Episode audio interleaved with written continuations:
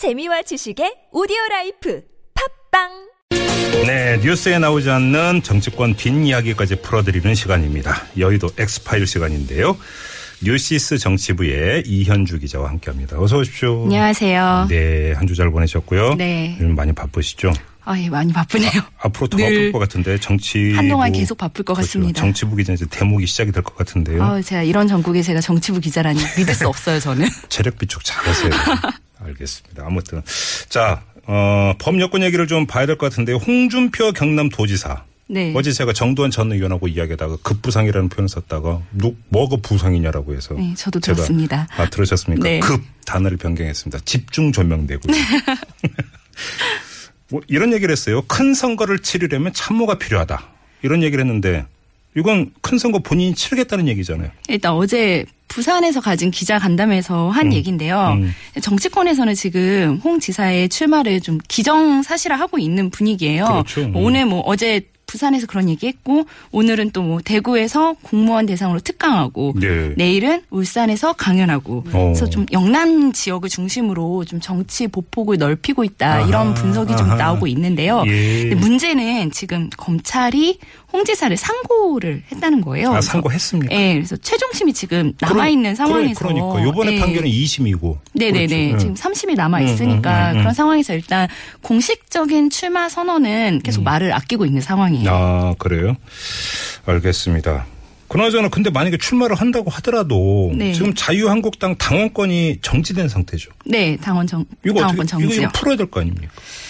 일단 지금 홍 지사 같은 경우에는 원래 2심 그 선고 직후, 무죄 선고 난 직후에 자기랑 가까운 자유한국당 의원들을 좀 중심으로 예. 또 경남도 그 시도 의원들을 좀 중심으로 예.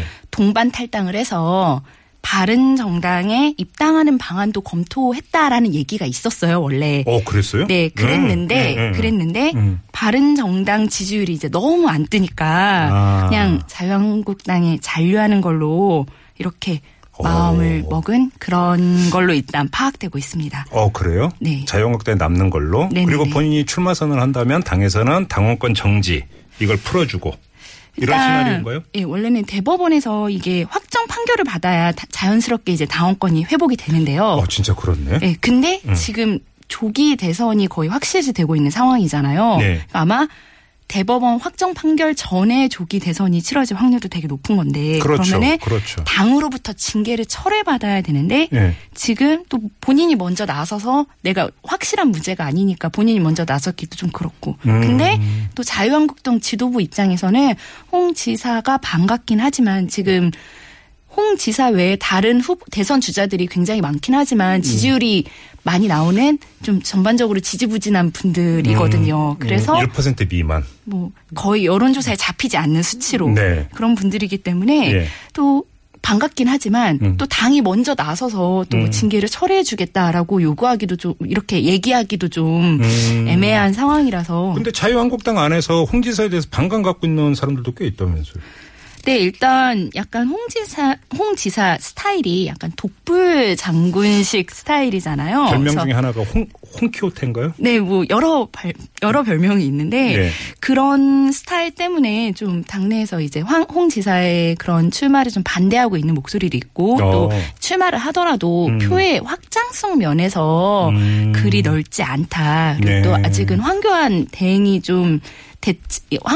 아직은 유력한 후보잖아요. 그래서 당내에서는 예. 또 황교안 대행을 미는 그런 목소리도 있기 때문에 뭐 그런 분들은 좀 홍 지사의 그런 출마를 좀 반대하는 목소리도 있습니다. 그러면 결국은 홍준표 경남지사 이른바 정치적 몸값은 황교안 총리의 거취가 결정이 돼야만.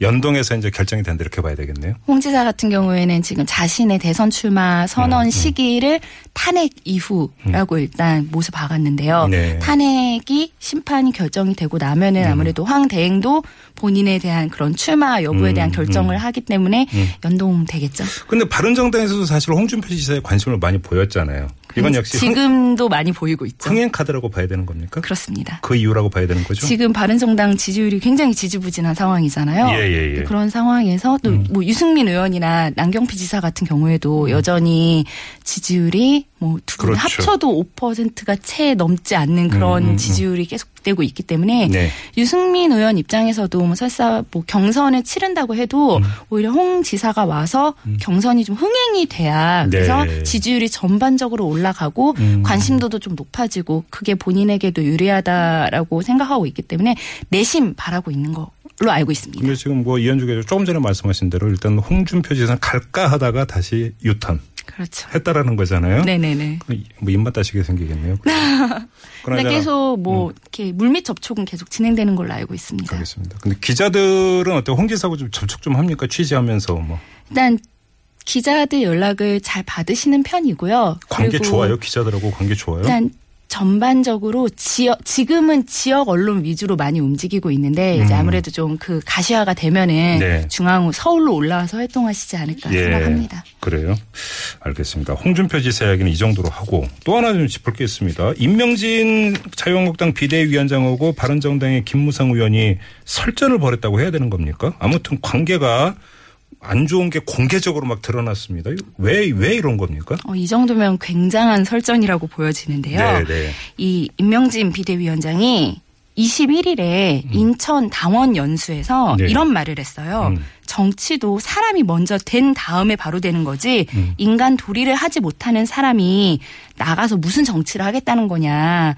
라고 얘기하면서 누구를 향해서 그런 말을 했어요? 김무성 의원을 향해서 이렇게 직격을 했는데요. 그러자 사람이 덜 됐다? 김무성 의원이 예. 바로 다음 날. 아, 그럼 바로 다음 날이죠. 김무성 의원이 반격을 한 거군요. 그렇죠. 예. 두 얼굴에 임 목사는 야누스의 얼굴이고 성직자 이름을 더럽히지 말고 교회로 돌아가라. 네, 그렇죠. 하나님의 말씀을 전해주실 것으로 기대했는데 네. 연일 기성 정치권보다 더 저급하고 날선 독서를 쏟아내고 있다. 그러면서 임 목사는 과거에는 박근혜 대통령에 대해서 강한 비판을 해왔는데 지금은 전 국민의 80%가 찬성하는 탄핵을 외면하고 네. 박 대통령을 보호한다. 그래서 연일 언론에 얼굴 나오는 걸 즐기지 말고 국민의 세금으로 지급된 법인카드로 특급 호텔, 식당에 가는 거를 즐기지 말고 교회로 돌아가라. 이렇게 공격을 또 했어요. 반격을 했어요. 그건 또 어떻게 알았을까요? 김무성 의원. 특급 호텔에서 밥 먹으면 또 어떻게 알았을까요? 그러자 이제 임명진 위원장이 오늘 다시 반격을 했죠. 그렇죠. 정치인의 이름을 더럽히지 말아라. 그래서 나는 교회 은퇴한 지 꽤 됐다. 이름만 그냥 목사인 거고. 5kg 빠졌다. 네. 내가 법인카드로 뭐 특급 호텔에서 먹는 거를 뭐 즐겼다고 하는데 내가 밥을 먹은 적은 있지만 즐겨본 적이 없다. 내가 당에 와서 5kg가 빠졌는데 즐겼으면 몸무게가 이렇게 이렇게 빠졌겠냐. 그래서 오히려 그분들이 나보고 저속한 말을 쓰지 말라 그러는데 변을 많이 싸놓고 갔다. 그래서 이거 치우는데 시간이 좀 걸린다. 이런 식으로 얘기를 하게 됐죠. 그런 얘기까지 했어요? 예, 이런 얘기도 했어요. 아, 근데 이 두 사람이 원래는 친했다면서요?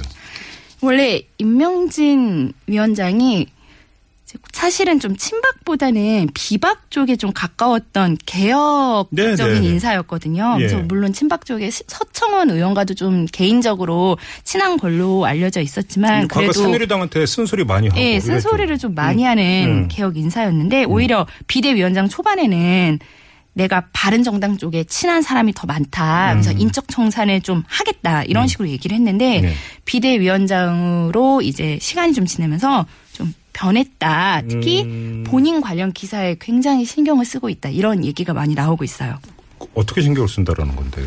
최근에 당 지도부가 그 당내 미방위랑 비례대표 의원들에게 공문을 보냈어요. 이 네. 언론 모니터링을 강화하기 위해서. 이게 어떤 내용이냐면은 네네. 의원실당 한 명씩 언론 모니터링을 전담할 보좌진을 지정을 해서 이 사람들이 자기 자리에서 근무를 하되 모니터링 업무를 의원실 업무보다 우선해서 처리를 해야 된다. 모니터링이라는 게 자유한국당에 대한 언론 보도 모니터링입니까? 일단 공문상으로는 그런데요. 예. 지금 전반적인 분위기가 좀 자유한국당 기사에 대한 기사보다는 임명진 자신의 이름을 걸고 나가는 기사에 좀 신경을 많이 쓴다라는 분위기가 네? 그런 얘기가 많이 나오고 있어요. 네. 그러면 혹시 임명진 위원장이 다른 꿈을 꾸고 있는 겁니까? 다른 생각이 있는 겁니까? 정치적으로? 비대위원장 딱 끝나고 싹 사라지는 게 아니라. 그러니까 초기에는 좀 정치적 욕심이 많이 없는 걸로 읽혀졌었는데요. 예, 요즘은 예. 조금 당내에서도 그렇고 당 안팎에서 좀 다른 분위기가 많이 읽혀지고 있습니다. 그러잖아 지금 언론 보도 모니터링 했으면 막 항의 이런 것도 막 합니까 그러면 기자들한테? 네. 합니다. 그냥 뭐 본인이 직접 뭐 위원장이시니까 기자에게 직접 전화해서 그러진 않지만 비서실장이 있고 또 당 공보실이 있고 네. 그렇기 때문에 저 하소연을 많이 듣고 있습니다. 이현주 기자도 항의 받아봤어요? 네, 받아봤습니다. 뭐 어떤 기사 때문인지는 여쭙지 않겠고요. 네. 네. 자주 받나 봐요? 받은 적이 있습니다. 알겠습니다. 자, 여의도 엑스파일 오늘은 여기까지 진행을 하죠. 수고하셨어요. 네, 감사합니다. 네, 뉴시스 정치부의 이현주 기자와 함께했고요.